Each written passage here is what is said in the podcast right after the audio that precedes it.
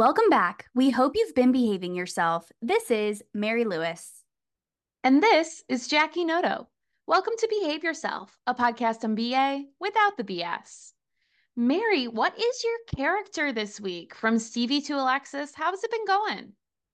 This week, I'm feeling Elle Woods. I found this playlist on Spotify called Elle Woods Inspirational Playlist. And so the songs are very similar to like the iconic Perfect Day song that she listens to while she's getting ready. And that's a song, that's the playlist I listened to while I was getting ready. And I'm just embracing the Elle Woods behavior of loving life, ignorance is bliss, getting things done, loving myself, that kind of week. God bless. Onwards and upwards. What is your character of the week? This week, I'm aligning with a character from the TV show I told you guys about last week, Hazbin Hotel. Her name is Charlie Morningside and she is the princess of hell. She's Lucifer's daughter, uh, but she's the protagonist in this show. She's trying to save souls in hell. And in order to do so, she's got to come up with these new ideas and she's got to pitch them to other people. And a lot of the show is just her being shot down or things not working out. And she gets a little sad. She gets a little bit in her feels, but then she remembers what her purpose is and what she's there to do and she bounce backs and gets right back into it. So I'm feeling a little bit like Charlie Morningside, where I've been trying some stuff, it hasn't been working out, got a little of my feels, and now I need to be the other side of Charlie Morningside and get back up and get back moving because that's what we do. We are resilient individuals, we are powerful women, and both Charlie and myself are looking to improve the world. So I'm feeling a Charlie Morningside kind of week this week. It sounds like you are practicing some values clarification and it's benefiting you. So that's so exciting to hear. Thank you. Thank you. Do you have any recommendations for us this week? My recommendation for this week, something that is low response effort if you have access to Google Sheets, is a template that is labeled to do list. And it's a template set up and it looks like a physical to do list pad where it has a checkbox and a date and when you click the checkbox, it strikes through the entire line. And it's really nice because it's digital. So when you're working on a big project or you're just feeling overwhelmed, you need to brain dump in a way that you can easily like backspace, copy, paste, remove. This can be a great feature. It's something that I use when I need to break down a really big project into really, really small tasks. I also get that reinforcer and I get that dopamine hit when I check off something, even if it's the smallest thing. Or if it's something I did and I'm like, that's not on my list, I just type it in, check it off. That's my recommendation. That's awesome. Yeah, using technology to our benefit is always something I'm up for. Absolutely. What is your recommendation for this week? So my recommendation this week originally stemmed from the Megan Thee Stallion Nicki Minaj beef that was happening a little bit ago, but it's also something that my father has taught me from a very young age. But my dad would say that Dwight D. Eisenhower would always take his time to respond. Even if someone asked, What's the color of the sky? He wouldn't answer immediately. He'd go and he'd look at the window and he'd look outside and see what color the sky was that day before he would answer. So, my recommendation this week is take time to respond. We don't have to respond to things immediately. I mean, with the rap beef that's happening right now, there was an immediate response and it didn't go over too well. And sometimes in our personal or professional lives, we feel the need to respond to something immediately when in reality, we don't need to be responding immediately. If someone asks you, Are you able to take on this extra task? You don't have to say yes or no in that moment. You can say, Let me think about that and get back to you. So that's my big recommendation this week. Take time to respond, especially if you're having difficulty balancing a lot of tasks or roles, giving yourself a little bit extra time to figure out do I really want to say yes to this can be a beneficial tool.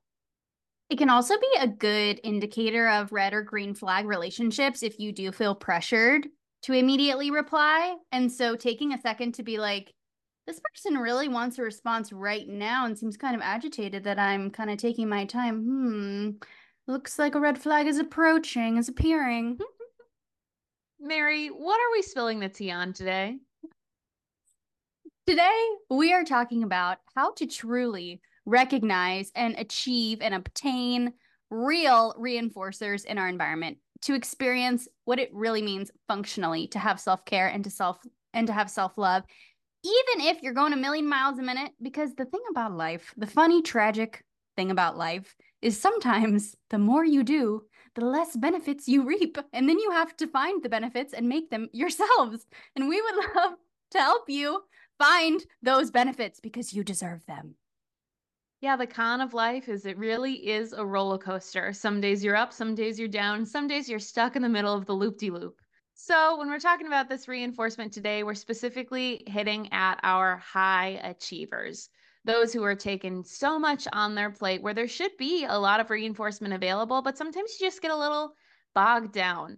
You might be able to juggle, but can you juggle 14 chainsaws? Probably not. So, we're going to look at how we can set our high achievers up for success in those workplace settings.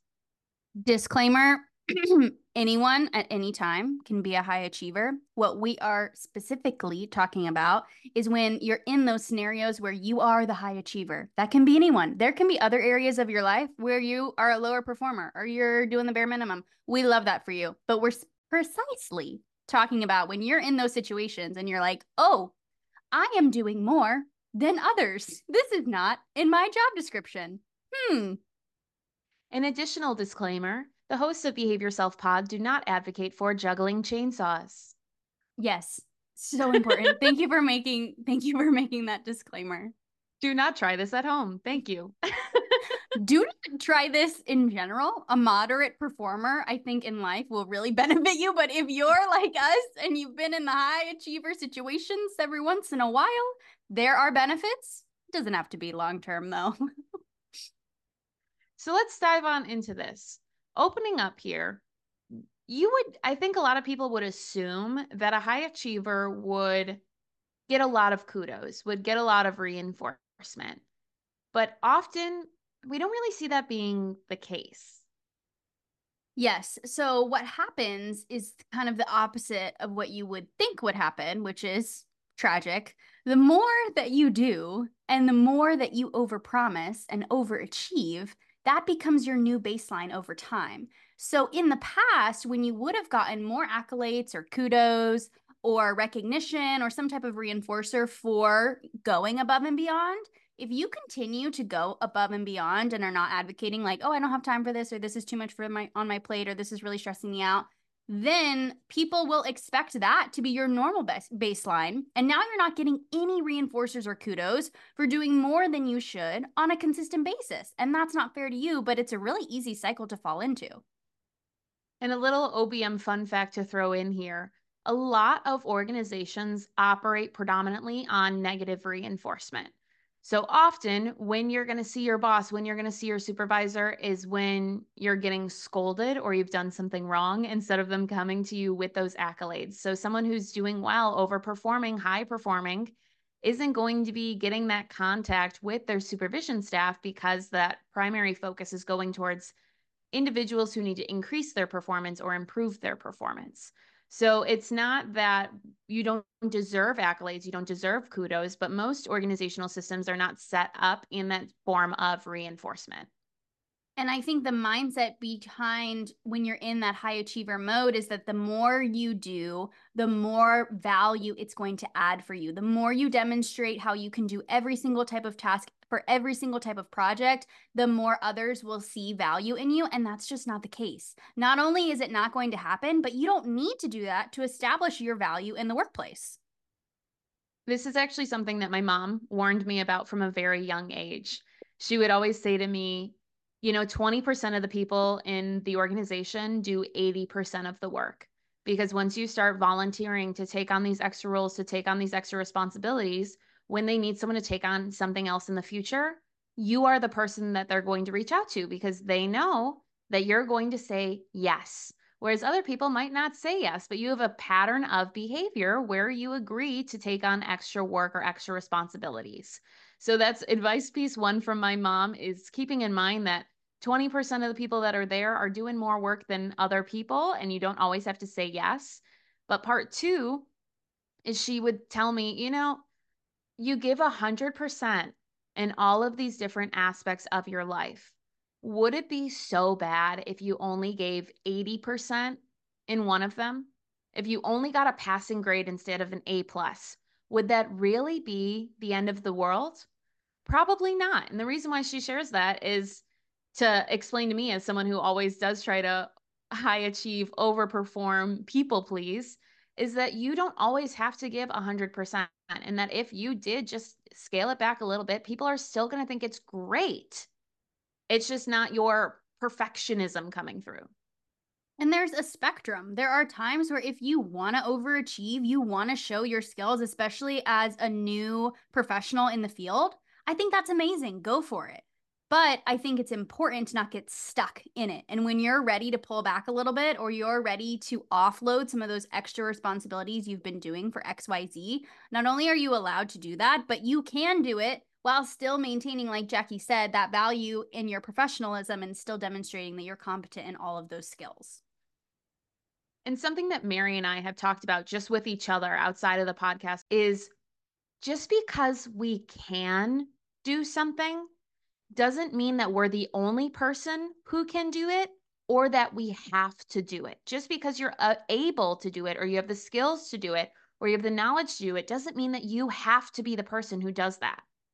This that is literally the recipe for compassion fatigue especially in a clinical setting, if you are trying to constantly do every single type of task and you're not delegating in any way, and you're only doing the task because you can, not because it's necessarily within your job description or what you were uniquely qualified for, you will experience compassion fatigue, which then affects your work performance in a negative way. And you can also experience burnout. So, not only do you not need to do that, it is not going to help you. And it's also going to hurt your other employees and mentees and supervisors in the long run because there's an imbalance of the tasks that are being done. And here we can once again connect this back to OBM. There are different types of waste that happen within a system. And systems, behavioral systems analysis is a big part of organizational behavior management. And we're looking at increasing the efficiency in the workplace by reducing needless tasks, repetitive behavior, or places that we're not setting up our system the best that it could be. One example of a waste that can happen in a system is known as a skills waste. And this is where you have someone who is above and beyond whatever you're asking them to do, but they're engaging in this behavior. So, an example of this would be if you have a BCBA who's really great at training other people and they've gone through training certification courses and they've trained people before and again, they do your TCI training, they do your TBI trainings. And instead of having them create trainings or hire and help the new RBTs that are coming on and train them into the role, you take this BCBA and you plop them in the chair with the client.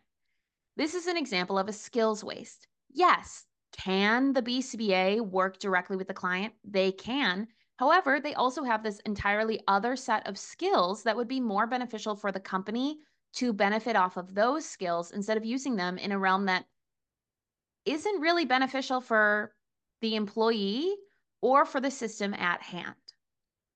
And tying that together with compassion fatigue and acknowledging how that happens the key, so I've been told, in learning how to delegate is realizing that just because you're delegating or just because you're mentoring someone else or asking somebody else or out resourcing some other task so that you are able to focus on the task that you were uniquely qualified to do, you are not caring any less if anything, you're caring more efficiently, which is not only going to benefit you, self care, self love, but it's going to benefit the entire organization and everyone else that you interact with. And that is so easy to say, and it's so hard to believe and to trust in because it's a delayed consequence. And honestly, to do, not to get a little bit into mentalisms here, but I think that our ego gets in the way of yeah, I could ask someone to do this, but I could do it better, or I could do it quicker, or I could just get it done and crossed off. I can get a little post reinforcement pause real quick. I can just get this out of the way instead of burdening someone else with something that I'm completely capable of doing. But once again, your skills might be better used in a different sector than what you're spending the time doing right now that you could delegate to someone else on your team. 100%. Everybody needs that little ego hit every once in a while. And that's that's okay, but it's not something that we want to promote long term because it doesn't benefit you and it doesn't benefit your organization or anyone else that you're working with. And that just defeats the whole purpose. That's not why we're here. so, how can we shift this pattern of behavior in our high achievers in the workplace? Such a great question. I think the most effective or the most reinforcing, do I say, strategy is to identify reinforcers in your work environment. You're currently a high achiever, you're currently in a really stressful position, and you're doing a lot of the work. You are pulling 80% of that weight. Maybe you can't get out of that. Identify reinforcers, contrive them in your environment ASAP. Are the reinforcers that are already set in your environment, do they truly function as reinforcers for you? Probably not. Can you change them? Can you adapt them? Can you add new reinforcers? OBMify your life and contrive them so that you contact them while you are continuing to perform what you're doing. And then once you've reached a state of where you can transition and shape your behaviors to kind of scale back, you can do that. But I would say the first step, doing a little assessment, doing a little picnic analysis, figuring out what reinforcers can you get in your veins ASAP. I feel like at this point we need OBMify your life on a mug. Like it is just one of our statements again and again and again. Like use the principle of behavior analysis in your own life. You know that this stuff works. Yeah. Why wouldn't it work for you when it works for everyone else? OBMify your life, baby. I need it tattooed on my forehead because I'm saying this to anyone who's listening right now. I need to take my own advice. I'm not I've not mastered the skill. Um, I will be on Canva making an OBMify your life mug and I will be showing it to Jackie after we do this episode in case anybody's wondering. That is that is my that's the rest of my day. Thanks for planning the rest of my day. if you're interested in a mug, I guess let us know and we'll get them out there. so after we have assessed, Jackie, what do we do next? We've got to make sure that we're engaging once again in that basic behavior analysis. We've got to collect data on our behaviors and evaluate them. We have to be engaging in self monitoring and see if we're engaging in the behaviors we want to see and if we're engaging in those behaviors that we don't. And then we need to put those interventions in place. Maybe we need to program more reinforcement. Maybe we need to intervene with some boundaries. Maybe we need to set up some expectations for the workplace. One of my favorite boundaries that BCBAs do is that red green visual aid on their door that says if you can come in or if you can't right now. Yes. And of course, if there's an emergency, the red side doesn't count. But if you have a general question and it's red, you're going to have to wait. So, not just programming those reinforcers, but collecting data on what you're currently engaging in, maybe the hours of the day that you're engaging in specific behaviors, how you're feeling about those behaviors, and then doing some interventions. Do we need more reinforcers? Do we need job aids? Do we need prompts? Or do we need interventions to help us to maintain boundaries in the workplace to reduce our likelihood of agreeing to everything or making time for everyone when we need to prioritize our current work? And I would arguably say that once you start self monitoring and you are accurate with it and you can truly predict your behaviors, you can use that as a form of self care and self love. Because at this point, as someone new in the field who's so excited about research, if somebody asked me to do something related to burnout mitigation or job crafting, I don't care if it's too much on my plate. I'll probably say yes because I'm obsessed with it and I love it and I want that to be my niche. And so I know I'm self aware that that's going to happen. Therefore, if I get asked to do that, I'm probably going to say yes, which means in the back of my head, if I'm asked to do something else, I can self monitor and self evaluate and say, hmm, does this go back to, in line with my values? Is there anything else that might appear in these next few weeks that I will want to 100% say yes to, and that's okay? And then that will help me make the decision. So we're not saying like all of a sudden stop achieving, like lower the bar. That's fine. You can keep the bar high, but the self monitoring is how you can practice the self love and truly saying, like, when am I going to have that itch to do too much? And then when can I say, you know, you did a lot last week and that's really cool, but you don't have to do that much this week? And I'm not going to lie to you. If you're someone who hasn't historically said no, when you start saying no, that is hard. You feel like and this is my personal experience here you feel like like this evil villain you're in your villain era but in reality you're practicing boundaries and like mary said earlier if someone can't accept no or can't accept the fact that you want time to think about your answer before you give it maybe we should start thinking about other behaviors that are taking place in that workplace because we should be able to advocate for ourselves. We should be able to take time to respond when we're asked to take on a new task or a new role. We should be able to say no if we're already hitting all of our hours for the week that we are getting paid. And as we've said before, nobody else is going to do this self monitoring. Nobody else is going to advocate for you. Nobody else is going to sit down. I mean, if there is someone in your life that's a gift and a blessing and hold on to them and say, hey, I think you're doing a little too much. I don't think you need to do this. You can say no. You're going to have to do that. And that's ultimately on you. You're the only person who can show up for yourself in this fashion. Yes. In terms of shaping and starting the process of delegating, something that I think could be beneficial and maybe a easier way to practice delegating instead of just taking what's on your plate and shoving it into someone else. That's not what we're saying. Especially if you're in a lower role, you know, you're not a CEO. You you have work to do. Something that I think could be a good start to delegating is not necessarily asking somebody else to do the task that you were going to do, but ask for help or ask to meet up with someone who also has to do that task and that is what we like to call relational crafting, which is a type of job crafting. Without going too deep, job crafting job crafting is just shaping the when and the how and the why of a task, but still doing that required task. You're just contriving it a little bit, OBMifying it, if you will, to make it a little bit easier on yourself based on your needs and preferences. So, with relational crafting, it's all about engaging with others or knowing when to isolate and say, I do this task better and I get more enjoyment out of this task when I do it myself or relying on others. So that could be a good start for delegating. I like that. I think one of those things that's hard with delegating is exactly what you said, feeling like you have a lot of work and now you're just giving someone else a lot of work. So, why don't once again we OBMify our lives? If we are a lead of a team, if we are in a position of power in an organization, why don't we have our mentees or supervisees, the individuals who are beneath us in that power structure, also do reinforcer assessments.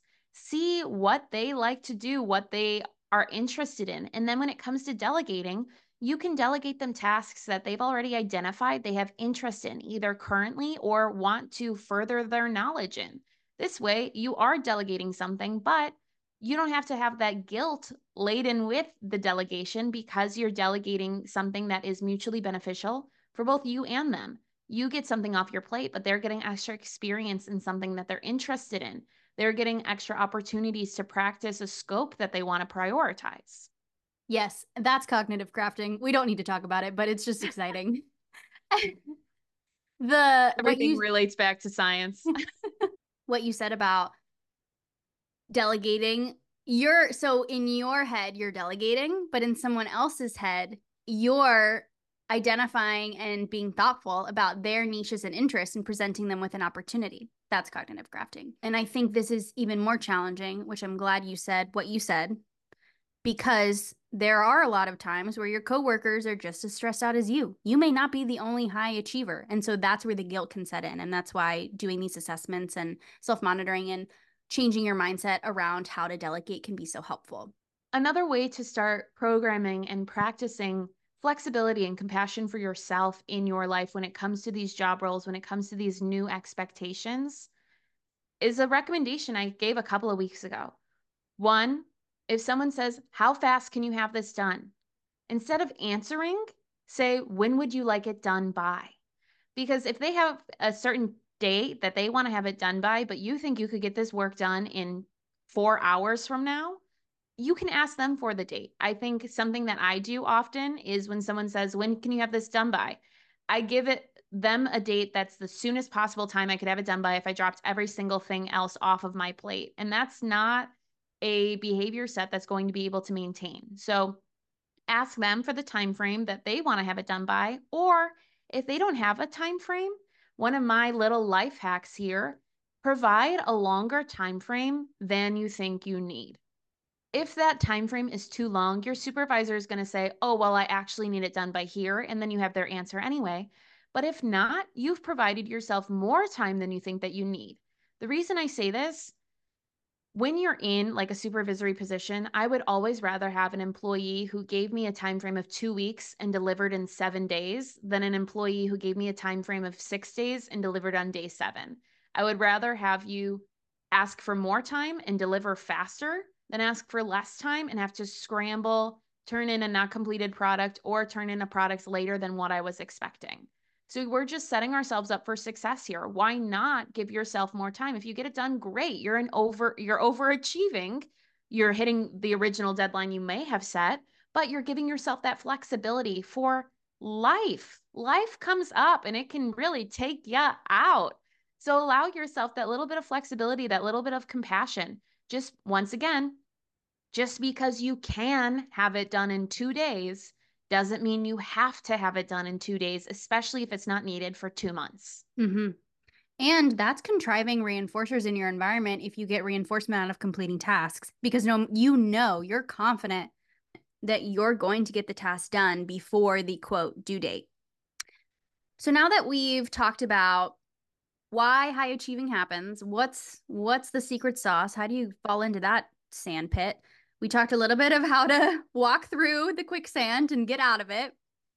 But at the end of the day, we want to be able to maintain these behaviors. And it's one thing to sit here and talk about it on podcast, but in the moment when your boss asks you if you can last minute write up this blah blah blah blah blah blah and you're like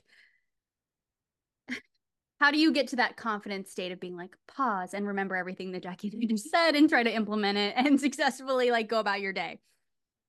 Because, and I think this is an important point to talk about, there is reinforcement in overachieving sometimes, like that dopamine hit and that ego. I've certainly had it of being like, I'm not supposed to be doing this right now, but I am. And then over time that just burns you out and you're like, this isn't fun anymore. Like I don't need to I don't need to do this anymore. And so I think it's important to to mention that it's something that we do get reinforcement out of and that's why we do it. So we want to talk about how to maintain some of these practices when it's like that kryptonite task where you're like oh this is my specialty like i'm the only one who can do this. Nope not true.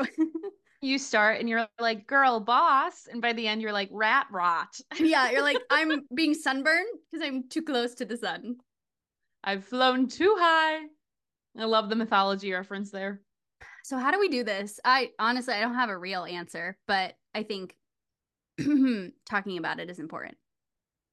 Yeah, one, we say this time and time and again, get a group that you find support in. Peer support is so big because you know, sometimes I think we also girl boss, gatekeep, and gaslight ourselves. Oh, yeah. We keep all of this information to ourselves. We're not sharing it with other people. And then you share an inkling of what you're experiencing, and people are like, why did why are you taking on all this extra work? You don't have time to do that. You just told me last week how stressed you were and now you took on an extra project.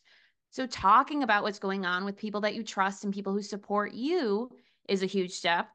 But two start practicing setting boundaries in your personal and professional lives. And if you don't feel comfortable beginning with a no begin with a I'll think about it and get back to you. Mm-hmm. I'll think about it and get back to you is a completely appropriate professional response. Mm-hmm. And you can choose to take that time to think it over. It's not, it doesn't feel as harsh to do as a no does, as someone who is a healing people pleaser, where saying no is hard. Asking for time to think about it is an easier step. Start taking small steps instead of thinking, I need to do all of the things that Mary and Jackie just talked about. Start with one. Start with one behavior, one step. Don't mm-hmm. overachieve on this podcast, right? LOL. We just told you don't take everything and put it on your plate. Why would you take everything we just said right now and try to implement it all at once? Yeah. You're doing the same thing again. Start with one thing. Start with your assessment. Start with your self monitoring. Start with asking for more time. Start with one aspect. I love that. I think that is very on brand. Also, this highlights our OG of functionally why we started the podcast. We wanted to share with others all the gatekeeping and the in our brain negative thoughts that we were having to be like, whoa, we're actually doing okay. We are adding value and things are okay. We're doing great, actually. And we can help others by sharing and chatting about it. The highs and the lows. The highs and the lows. Is there anything else you'd like to share or wrap up in terms of how high achievers can enjoy their life? Yes, everything doesn't have to be perfect for it to be good. Perfectionism. Isabella, how she always feels that everything has to be perfect and it it doesn't have to be perfect, it just has to be. Mm-hmm. You don't have to be perfect in every single thing you do. Stop reaching for perfectionism because it's a drug that will kill you. it, it doesn't matter. It, it doesn't matter if you're perfect. It matters that you're good. Amen. Should we dive into hydration station? Absolutely. How are you staying hydrated? What's filling up your cup? I have been listening to the Demoted podcast. they talk about uh, corporate life and they they talk about like the humor in the stress of work and i like their podcast because it's real and they share real examples but they also make it funny corporate natalie corporate bro um, I just like it. I have only listened to a few episodes. I feel like I can't give a proper synopsis, but it is truly filling up my cup. It's making me feel less isolated as a stressed academic student. I was smiling in the car driving, like my face was like smiling. I was like, this is kind of weird. As I was listening to the episode, I was getting that much joy out of it. So that's filling me up this week. Love to hear it. New podcasts is always great, and feeling that you have a sense of community is one of the things I love about podcasts. We love podcasts. Jackie, how are you staying hydrated this week? Weather's getting nicer, so the boy and I are taking some longer walkies outside, which has been lovely. And I've been finding new rocks. So if you've been staying tuned with my rock tumbling journey, right now I am on phase three of my first rock tumble. We're going to switch into phase four over this weekend. Uh, rocks have to tumble through five different levels essentially. Uh, but I have a bunch of extra rocks that I've been collecting, and there's just so much quartz in my area, and it's so easy to locate. So every time we're on a walk, it's exactly how I used to feel as a little kid about finding a crunchy leaf and you crunch on it, and you're just like, "Ha, my soul, it's full."